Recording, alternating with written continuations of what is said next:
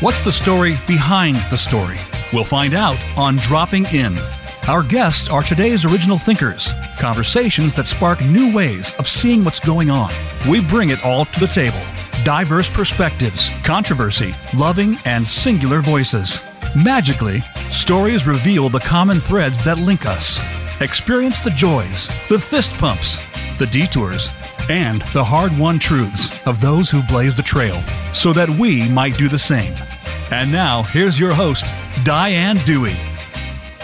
Welcome to Dropping In, everybody. It's a time when concerns about the pandemic around the world make it clear just how linked we really are. Travel is impacted, summer vacations are off. And so we, since we may not be able to experience one another firsthand, if you were to describe America to a person from a foreign country, what would you say? Would you talk about our government, or the small towns with friendly faces, big cities with chic people, ethnic restaurants and food carts, or the natural beauty, the deserts and RVers, mountains and hikers, lakes and canoers, rivers and fishermen all across this country. Stories of people's lives or the monuments they create. Here to talk about it and her new book, When the Red Gates Opened, published by She Writes Press, is Dori Jones Yang. It's about living in Hong Kong and China during the 1980s, and Dori's website tagline gives us a clue. It reads, Connecting generations and cultures through the lives of ordinary people. Welcome, Dori. Well, thank you very much. What a delight to talk to you today.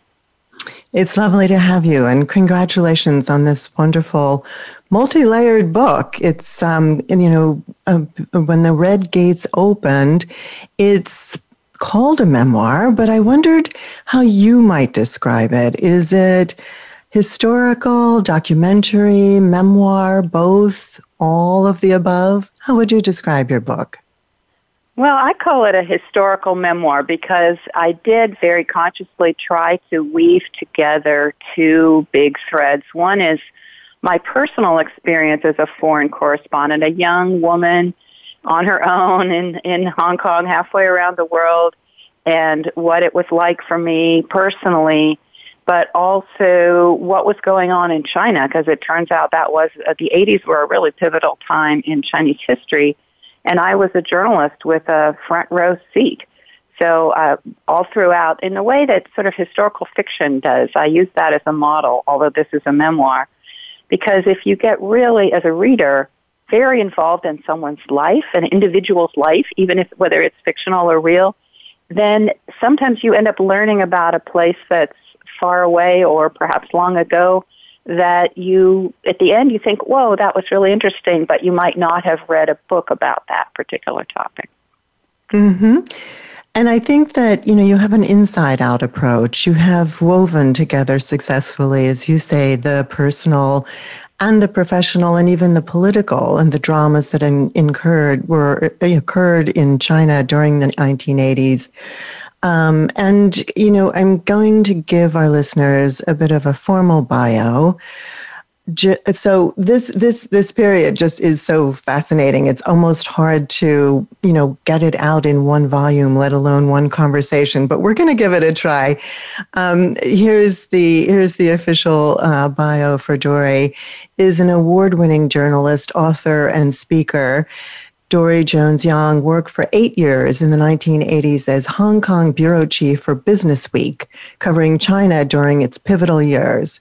Educated in history at Princeton and in international relations at Johns Hopkins University, she has written eight books, including her memoirs, memoir of the years in China, a best selling business book about Starbucks, two historical novels, and two award winning novels about Chinese children in America. From her current base near Seattle, she also worked as the West Coast technology correspondent for U.S. News and World Report. Fluent in Mandarin Chinese, Dori has traveled throughout China over 40 years and has spoken about her books across the United States. So, Dori, I, I, I, don't find it coincidental somehow that you wrote a book about Howard Schultz, founder of Starbucks, because in throughout the world, one of the best places to get to know a place is to go to the coffee shop. Um, there you see ordinary people, um, and I think that that's somehow uh, metaphorical in your approach. Um, pour your heart into it one cup at a time is the title of your biography.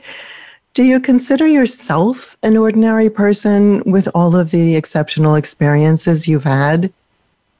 I do think of myself as an ordinary person. I guess we all do, really. Um, and what I really tried to do while I was in China was get to know people on the streets or just just relatives, just people that you wouldn't normally interview as a journalist.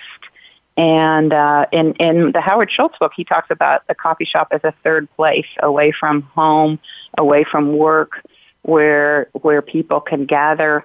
And um, I really love that whole concept. Me too. Um, it isn't. Uh, we, we, we're not going to quite overlook the fact that Dori Jones Yang, um, you married a Chinese Paul Yang. And I think that might have been a, a, further lens into the world, but one that frankly you'd already established with your, I think, very uh, down to earth person in the street approach to referring to yourself as an ordinary person, albeit with extraordinary talents, uh, and and viewing the world from a street level, from a human level. Talk to us about the labels that attach to countries when we hear news and make generalizations about places and people we don't know.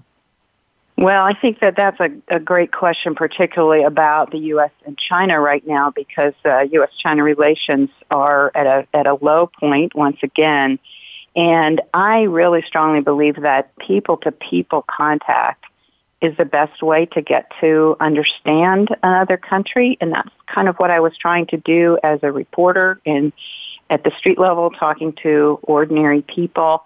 And it's really unfortunate that, um, among many other unfortunate things about this pandemic, that we haven't been able to travel, as you say, to other countries, even other parts of our own country. And um, Chinese people who were studying in the U.S., many of them had to go back there certainly have been no tourists from China. There have been no American tourists going to China. So I personally have felt it that I have not been able to get back to China and see some of my husband's relatives or people, friends that I met there. And the same thing that Chinese people have not been able to come here. And I really think that at a very deep level, the relationship between countries has to start with the relationship between individuals. And when we cut that off, and then start saying really negative, or at least hearing our leaders say really negative things about another country, it's too easy to make a generalization that China is this or China is that, when really what you're talking about is Chinese leaders and the decisions that they've made, and not 1.4 billion people who are individuals like you and me. And uh, I, I it, that's one thing that that has been a side effect of this pandemic that I think is potentially very destructive. It's interesting that you talk about the disconnect that happens with lack of travel and that contact and the ability for us to have direct observation and the sense of other people. I, I also think that we're at an inflection point with China because of the former president's posture vis a vis the pandemic and actually casting blame.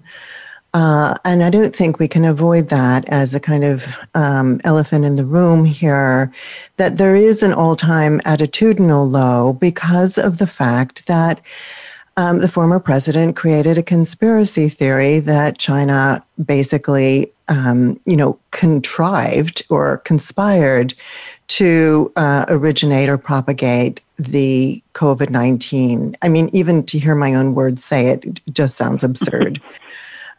but it happened. Yeah, it's definitely. It's happened mm-hmm. and, and it's happened and we need to acknowledge it. The offshoot of this is is the hate crimes that have now arisen in this country just a quick um, April 28th filing from uh, a writer, Kimmy Yam. Research released that shows in the first quarter of 2021 to the same period in 2020, across 15 major U.S. Cities, hate crimes have surged by 169%, continuing the historic increase in attacks um, of uh, last year just, I mean, I mean, I know that you kind of coincidentally, I mean, talk about timing. You coincidentally released a book during the time when this inflection point was happening. But maybe, Dori, it's a healing mechanism. Address, please, some of the points here that we're talking about the misinformation that we're suffering from. I would really hope that my book could be a, a healing mechanism and my, my voice as well, and that I think it's important to speak up uh, during this time. The um, Gallup poll uh, has been following U.S.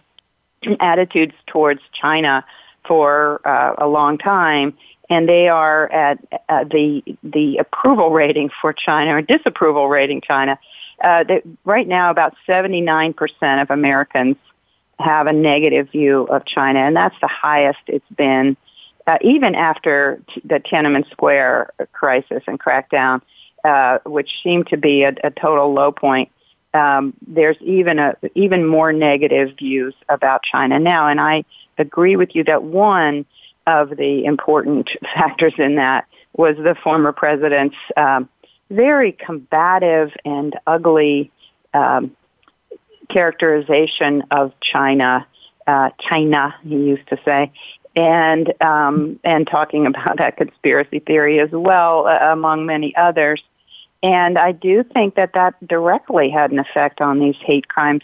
Asian Americans of all from all different origins, whether they're from China or not, um, have been targets in part because of the the hate stirred up against Asians in general which had not been the case for quite a long time. And historically, there have been times, uh, but uh, my husband's been in this country for 60 years, and he's never seen anything like this. He's always felt very welcomed and had opportunities here, and uh, this has been uh, just just hearing about uh, hearing about the cases on the news, and also some some immediate friends who have not been assaulted, but have been a, people come up to them, strangers come up to them in stores and say, "Go back to your country."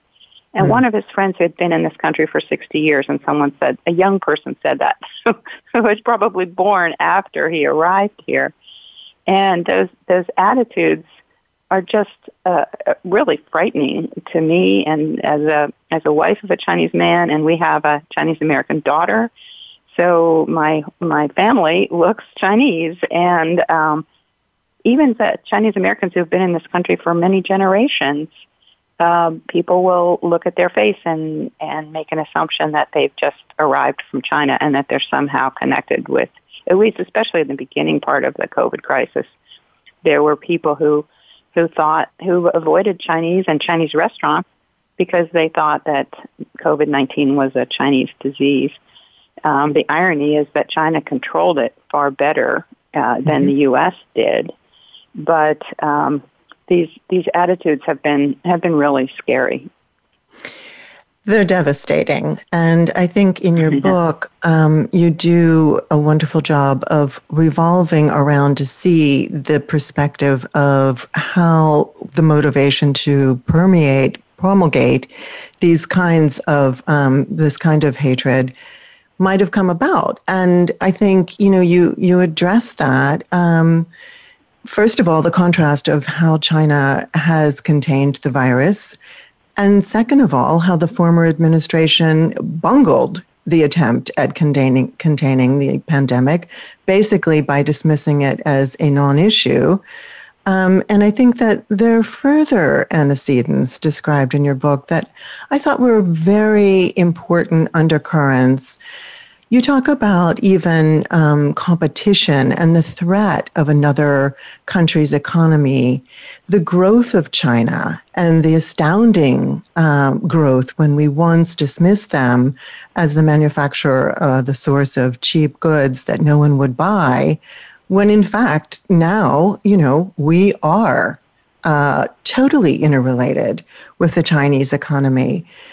I, I wonder about, you know, the flow, the ebb and flow of business as a kind of great equalizer, because it certainly doesn't look at these kinds of attitudes when formulating uh, positions to take in terms of uh, exchange, trade, um, and dependencies on uh, production of goods.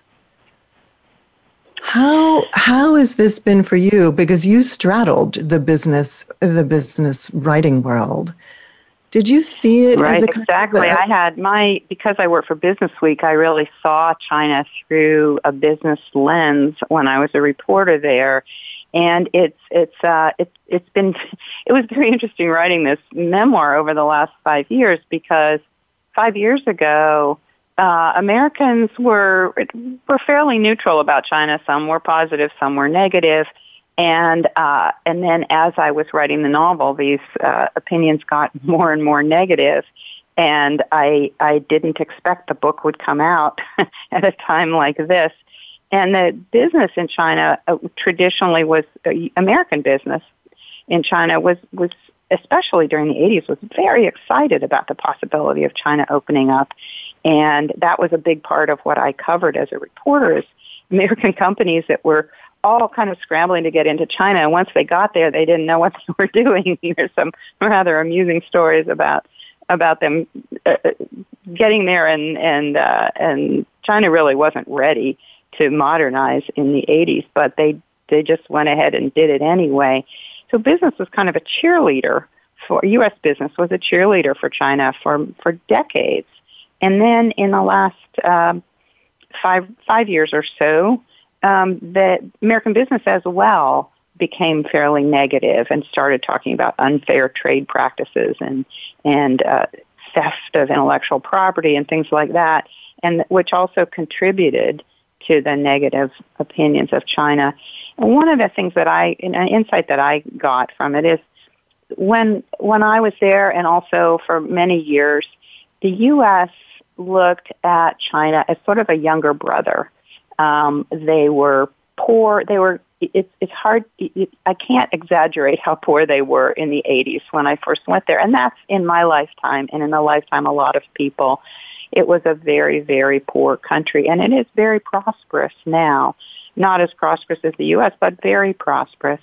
And um, at that time, and for many years, we just assumed that China would be like other Asian countries that they would produce, as you say, goods that nobody really wanted, uh, cheap labor things, and that, that that had worked for American business who were producing cheap labor things in initially in Japan and later in Korea and later in Taiwan. Well, now in China, um, those were tended initially tended to be jobs that Americans didn't particularly want to do. But then as China developed and and sort of went up the technology ladder and and, and, and they started with cheap toys and Christmas ornaments and and clothing and and then they kind of started producing more and more sophisticated things and as they did they started to compete with companies that were producing in the US. furniture was one of the earliest ones um, mm-hmm. that we still had a viable furniture uh, manufacturing business in North Carolina and elsewhere back, you know, just 10, 20 years ago. And mm-hmm. um, China was started uh, started producing more sophisticated things, and now they're producing high tech things as well. They're producing most of our iPhones are made in China, and they aren't just a contract manufacturer anymore, and they don't even have cheap labor anymore. The, mm-hmm. the labor, as the standard of living has gone up, labor has gotten more expensive. So yeah. We can't think of China as a younger brother anymore. It can't. Uh, U.S.-China relations just cannot go back to where they were 10 years ago or 20 years ago, because they're much more of an equal. They're not our equal yet in technology, but they're trying really hard and they're putting a lot of money into educating their young people in science and technology and engineering, and they're they're trying to innovate and get patents on various uh, high tech areas, and they're they're targeting some of the highest tech areas. So now they really are a strategic competitor. And that's just not what you know, we thought of back in the 80s and 90s and even the early 2000s. They're not a younger brother anymore. So as anybody who's ever had a younger brother who then kind of grew as tall as they did or maybe taller, you have to change your relationship uh, over it when when the younger brother grows up, right?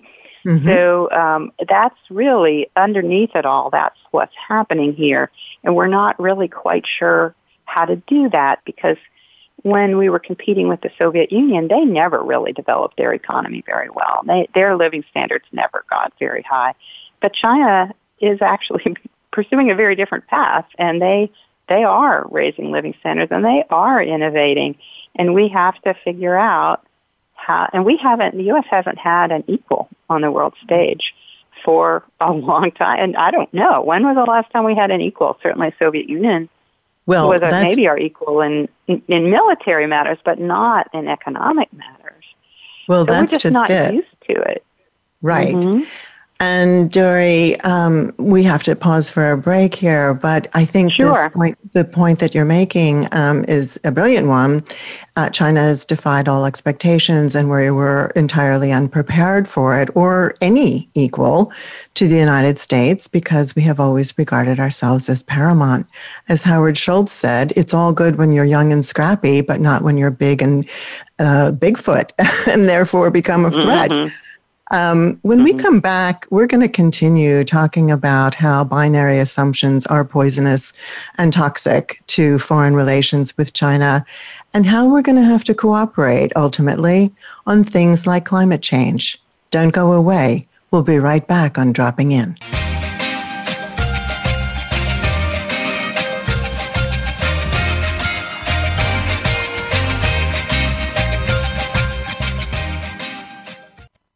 Become our friend on Facebook. Post your thoughts about our shows and network on our timeline. Visit facebook.com forward slash voice America. She Writes Press is an independent publishing company founded for women writers everywhere. Together with sister company Spark Press, serving men and women, it is both mission driven and community oriented. The aim is to serve writers who wish to maintain greater ownership and control of their projects while getting the highest quality editorial help possible, traditional distribution, and an in house marketing and publicity team. In 2019, She Writes Press was named Indie Publisher of the Year. You can find out more on SheWritesPress.com. Stimulating talk it gets those synapses in the brain firing really fast. All the time. The number one internet talk station where your opinion counts. VoiceAmerica.com.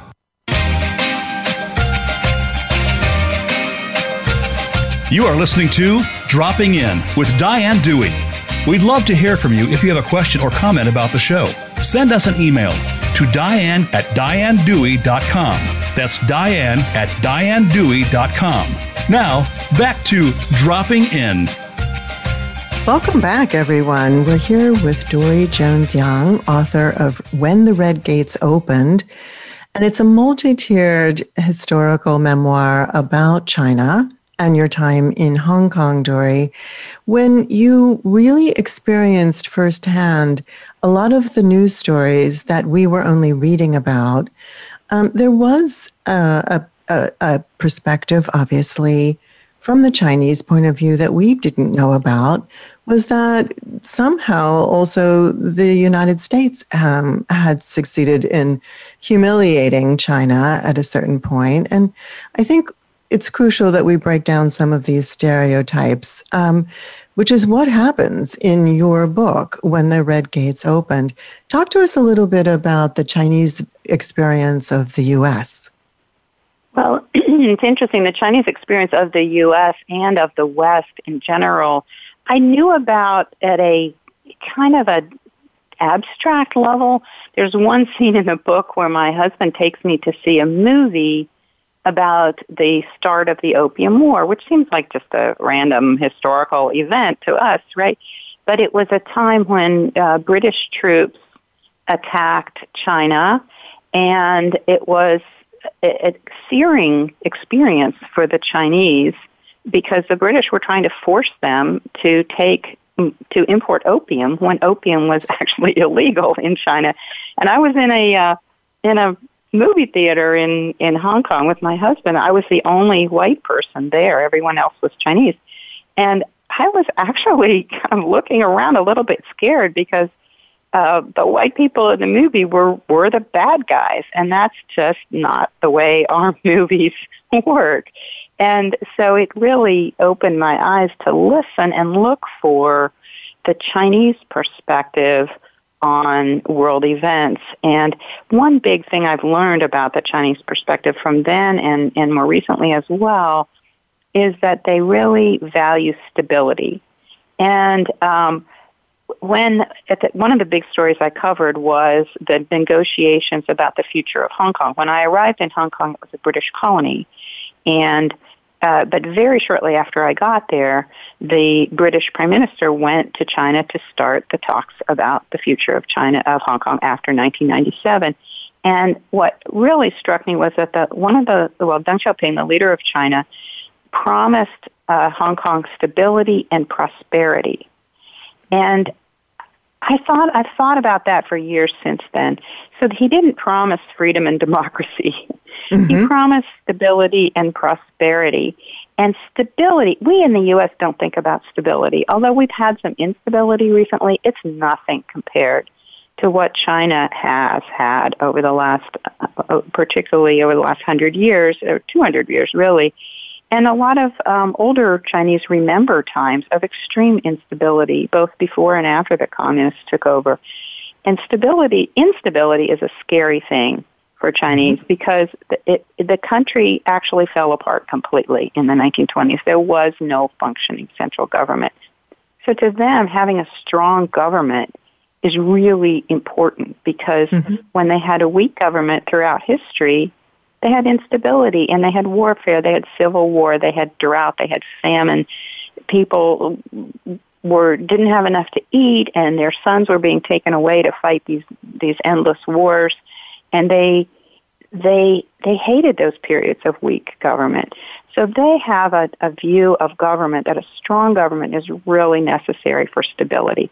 And we in the US don't really we don't have to think about stability because of our history we we other than the civil war which none of us remember we've never had a terrible period of instability. We've ne- certainly never had foreign countries occupy us.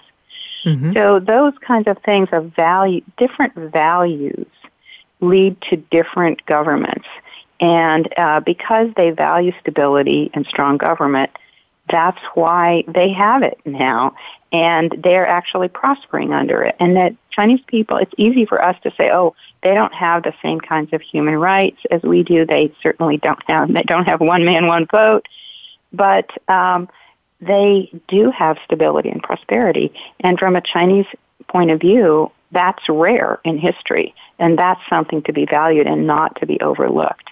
Mm-hmm. So that's one of the things that I learned along the way about trying to step out of my my personal American perspective, which is based on what I've learned and, and the history of my own country, and try to step into their perspective, how they view things, and stability is really an important thing for them. It's so interesting to me too that you know you really had I mean excuse the expression a really white bread kind of upbringing. You you were in a very that's true. You know, a very, right and and and a very and then you yeah. had a Prince, Princeton education, Johns Hopkins. It doesn't get any better than that. And I think that you know for you to uh, first of all be drawn to China fascinates me. I think that somehow um, your your identity as both a kind of common man identity and a kind of an uh, unassuming, unaggressive kind of you know personality. You describe yourself in the book as an introvert. It was difficult for you to, as a journalist to dial the number to get the interviews going and to make the calls. Um, and I, I, think to myself you know there's something um, there's some kind of corollary there too where someone with your education um, still comes across with humility and dignity.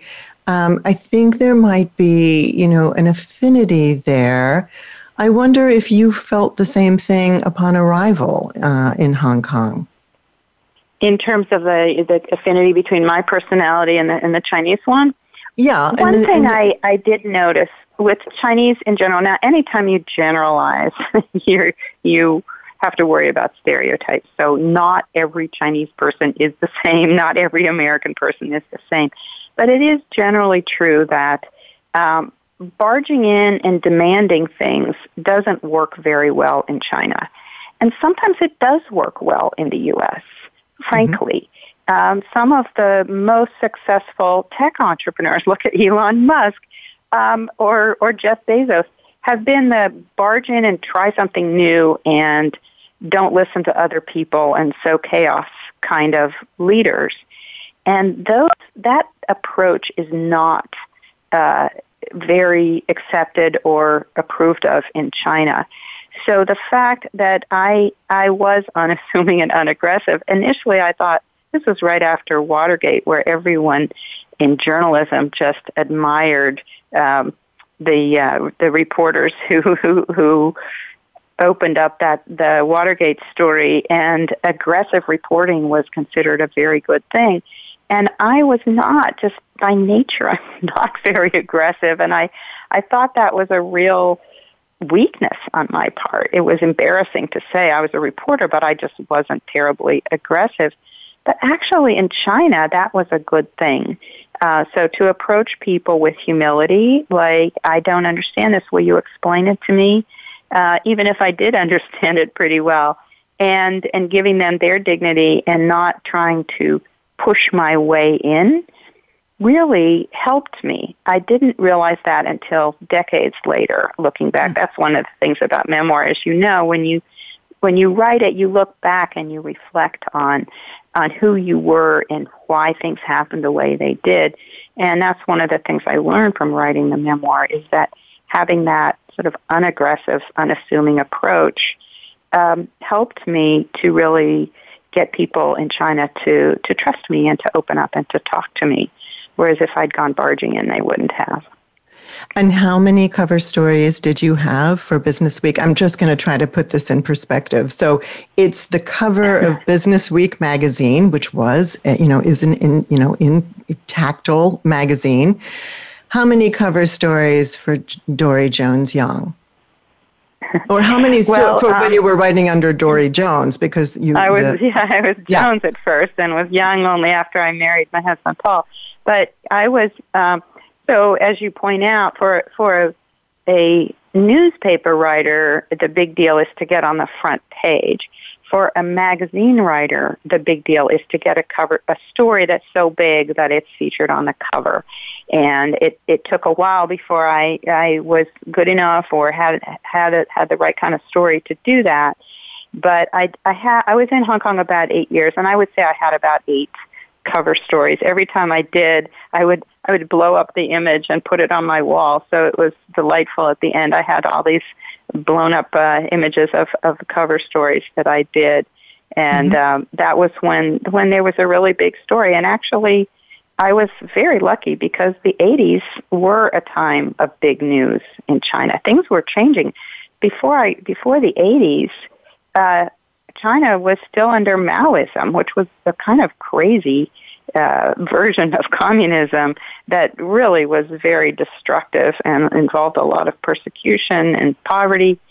And in the 80s, China just opened up amazingly and they allowed in capitalism. It's very hard for us now to look back and realize how how ama- how incredible that was because there had never been a communist party that allowed capitalism. And China did that in the 80s. And it was just mind boggling. I remember the first time I read that they were going to do a stock market. I thought, there's nothing more capitalist than a stock market. And yet China did that. And they still have one. We just norm we just don't even think about it today. But a communist country with a stock market, it just it's it's mind boggling. And they have they have billionaires now um, yes. which is not your idea. That's not what Marx had in mind, right? Exactly. But it was it was just uh, there were so many. There was so much news at that time. That's why I was able to do quite a few cover stories, which is very exciting for me. very much so. Um, when you were running out of wall space and um, had these you know, covers blown up, um, I also think your your timing of the release of this memoir, when the red gates open, might be a bit incandescent as well, because what timing? I mean, the Chinese, the consciousness of China. Um, is and and these threads that you bring together the the political and economic threads how, the interplay and how some of those forces rise to the fore while the others are diminishing or still there and rear their ugly head, as in 1989 with the massacre in Tiananmen Square. And that, that was the, the capitulating moment. Um, for you, understandably, when you know I think the world was was traumatized by this. I want to be a uh, play devil's advocate for a moment here and go back to the idea of green economy, which is going to be a market force throughout the world as we move on, because climate change and working against it is going to impact all of us. There is evidence that the animal trade in China, owing to the destruction of habitat, um, which occurs the world over because we overbuild, because there's too many of us and the cities, you know, deplete resources. Um, you know, the, this uh, pandemic, COVID 19, it did originate with animal trade in sick animals that had become sick because of their loss of habitat. Other pandemics, Ebola, originated in Africa. But the bottom line is we need to cooperate here in this more transcendent cause of of fighting climate change.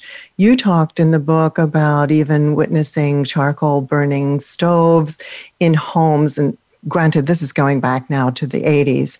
I wondered if you felt that, um, you know, first of all, are stereotypes of China blocking us from being able to reach out and do the necessary work that we're all going to need to do together? And how much is China going to be a willing partner in in the green effort? Do you think? Well, the the the green effort is actually one of the few areas where China and the U.S. under current leadership um, are both uh, committed to uh, to responding to climate change um, and lowering greenhouse gas emissions. Uh, but both of us are are together. We are the two biggest uh, emitters of of uh, carbon. And um, in China's case, they they have developed a lot of um, uh, solar panels and wind. They they they and and also electric cars. They've really invested in those.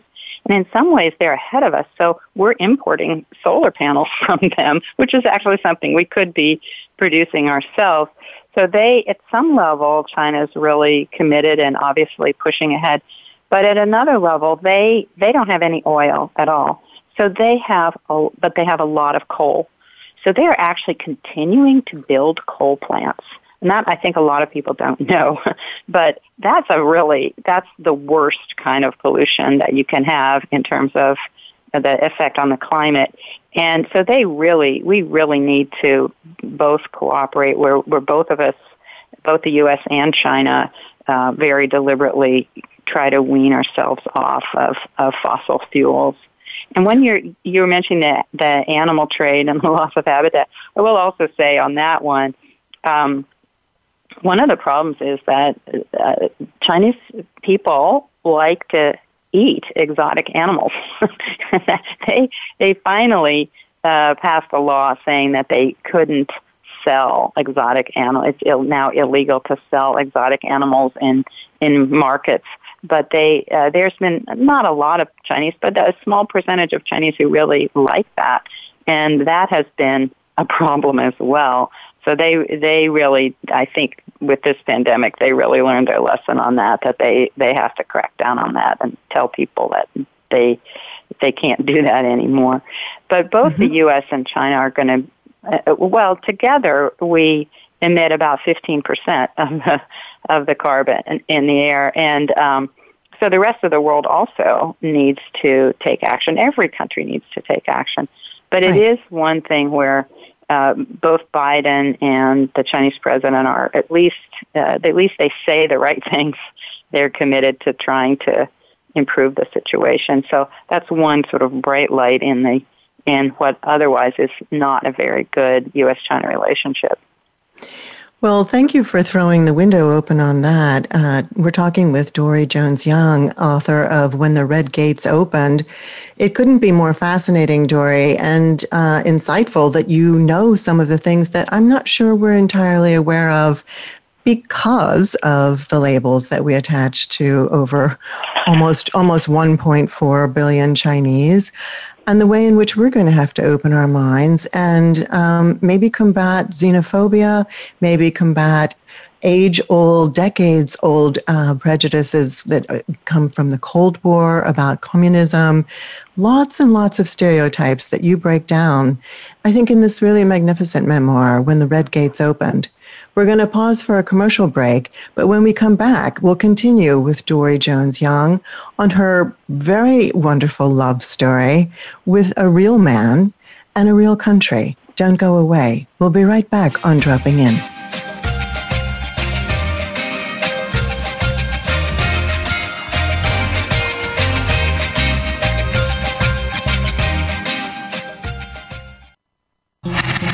Voice America is on your favorite smart speaker. If you have Alexa or Google Home, go ahead and give us a try. Hey, Alexa, play Finding Your Frequency podcast on TuneIn.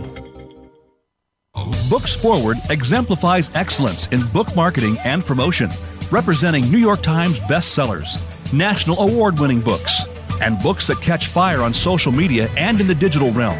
Books Forward creates ambitious campaigns with unlimited possibilities for sparking buzz while creatively cutting through the noise. Your book deserves to launch with experts who have set the bar in the industry.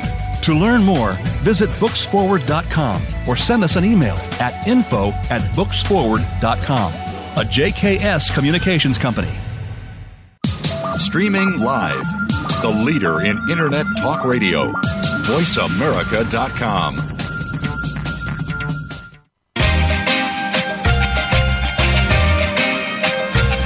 You are listening to Dropping In with Diane Dewey. We'd love to hear from you if you have a question or comment about the show. Send us an email to diane at dianedewey.com. That's diane at dianedewey.com. Now, back to Dropping In. Welcome back, everyone. We're sitting with Dori Jones Yang, the author of a wonderful uh, and multi tiered book, When the Red Gates Opened. We've been sort of at the macro level, I would say, but I'd like to zoom in now to the personal level. The woman behind this book um, and this sweeping book. There is a woman here, Dori, who is, I think, you you named it um, when you described your personal symbol as the yin and yang. You really are a balance, a study in contrasts. You you grew up in I think what would be a very um, you know sort of predictable environment, and yet you talk about in the book, which is something I thought was quite wonderful, losing yourself when you fly into an unknown place. Um, losing yourself even because you were fluent in Mandarin and at times became so immersed that you kind of you you kind of forget yourself. I wondered about the loss of boundaries. The, you know, you were expected to grow up and have a country club life, marry into the Presbyterian church. Um, this idea of marrying into someone who was not, quote, from your father, of your own kind, this was the antithesis of any family expectations. And yet you found it liberating, you found it exhilarating. I wonder if you reflect on that now as you've written the memoir, how this expanded or even released the boundaries that you grew up under. I love that. Those words liberating and exhilarating because that is the way I felt about marrying a Chinese man. Um, I was, uh, I, yes, as you said, I grew up in Ohio in a in a very white bread community. Didn't certainly had never met even a Chinese person. It never occurred to me to go to China or learn Chinese until I was uh, until really after college. but I just really, I initially I just love the language because the language is so deliciously difficult. So I, I started with the language and then thought, well, now that I've learned the language, I need to learn something about the country. Uh, but it was only in writing the memoir that I, I looked back and said and asked those questions that you're you're alluding to, which is why would I, given where I came from, why would I be drawn to a place so different?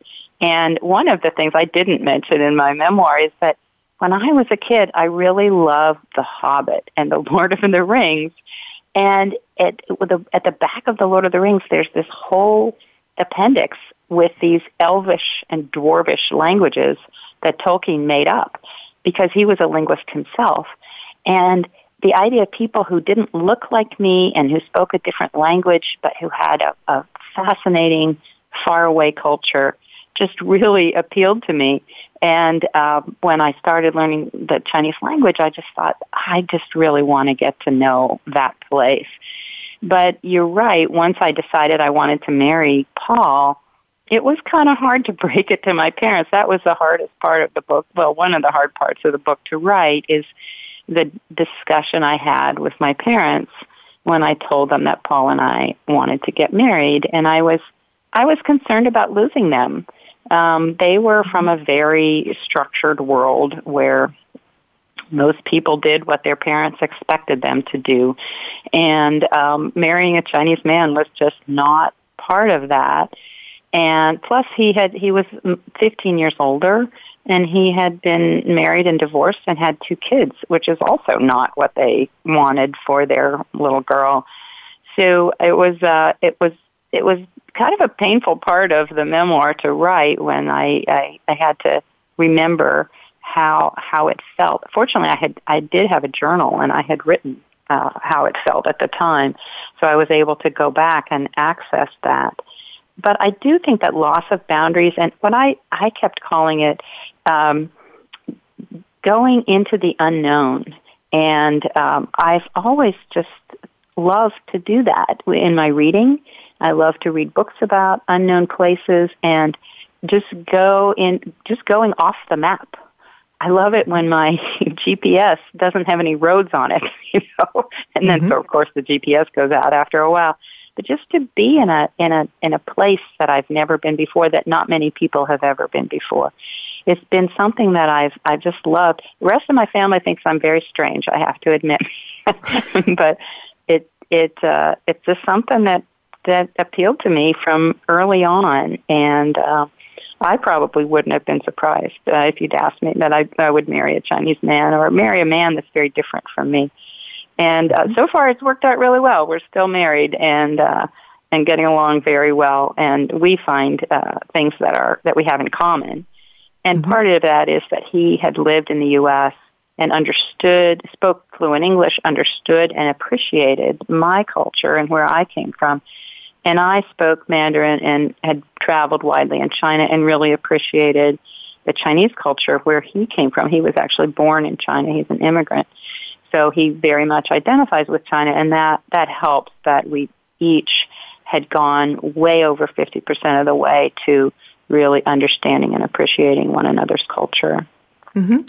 It's a it's a beautiful uh, balance in the sense that you know I think about the yin yang symbol and the dots on on either side, and and the way in which you enrich one another. Um, clearly, it's a commitment that took a lot of patience, a lot of long term view and planning because um, I think, in contrast to the American, you know, uh, fall in love overnight, um, you know, it's in, it's absolutely love at first sight.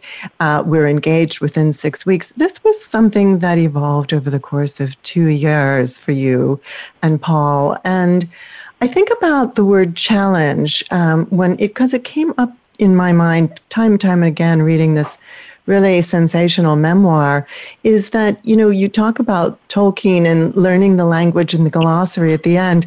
I mean, that's a challenge, right? It's you, okay, I'm going to learn mm-hmm. a language completely different than my own. Whereas, whereas in America sometimes, and I think in all countries, uh, we suffer from otherness and fear of otherness, where you kind of decided mm. to launch launch yourself into otherness.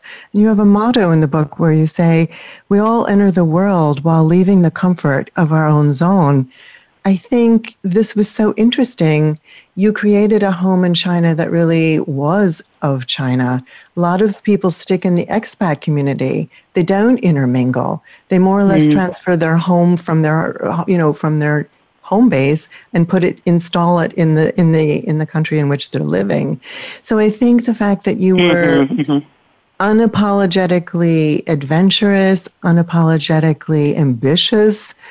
Um, you had a strong sense of dreams, and you you followed your dreams. Um, I, I think that there's something very intuitive about that. Have you developed new dreams now that you're you're in America? You've you've written a memoir. How has it been to do that? And and what is it like to be in this this medium of communicating your personal self?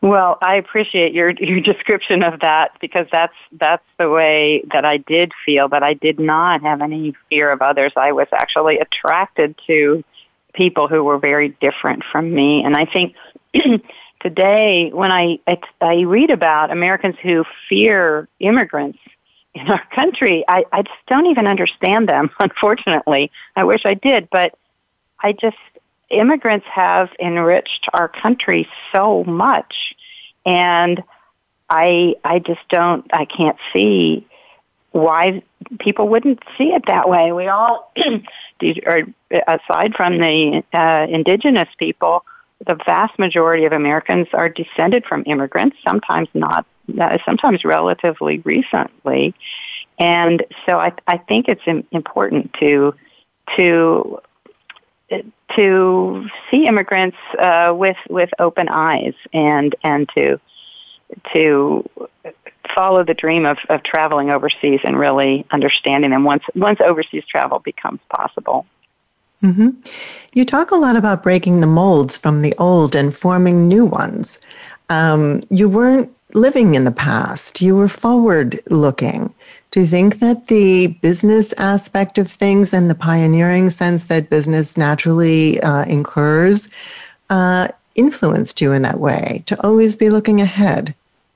Maybe it did because a, a, a business entrepreneur, my dad was a small scale entrepreneur, he had a bookshop, uh, has to be looking ahead and and thinking of new possibilities. My daughter is an entrepreneur as well and breaking the mold and I think that's one of the things that Americans are very good at um, is imagining something that didn't exist before and creating it, either whether whether in art or in business. And that is a strength that we have in the U.S.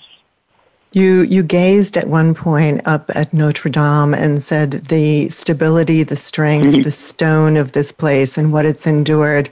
There was a kind of trial by fire in your personal and professional life that you overcame. Do you have any parting words? We're we're just about out of time. We've got about a minute left. Any parting words about this idea of being both flexible and strong? Well, I um, I think that it's as I said, it's it's really important for um, for all of us in the U.S. to to either travel overseas or talk to people from other countries and and be able to to see the world from from their point of view and that does take both flexibility and and confidence in yourself and I, I hope that I think we as Americans can do that but it, uh, it worries me that at some level we've forgotten how to do that but I think we're we're we we can do it we can do it. We just need the practice. You overcome you overcame a lot of self-doubt to become Dori Jones Yang. We thank you very much for being with us. Your website is dorijonesyang.com. You're on Facebook, LinkedIn, and Goodreads. So it's delightful having you. You talk about sleeping in the same bed but dreaming different dreams. I think this is just such an important message for us to retain that connectedness. Thanks to our engineers, Matt Widener and Aaron Keller, to our executive producer, Robert Giolino, and most of all, to you, our listeners. Remember to stay safe and keep dreaming different dreams. Till next week, thank you for dropping in.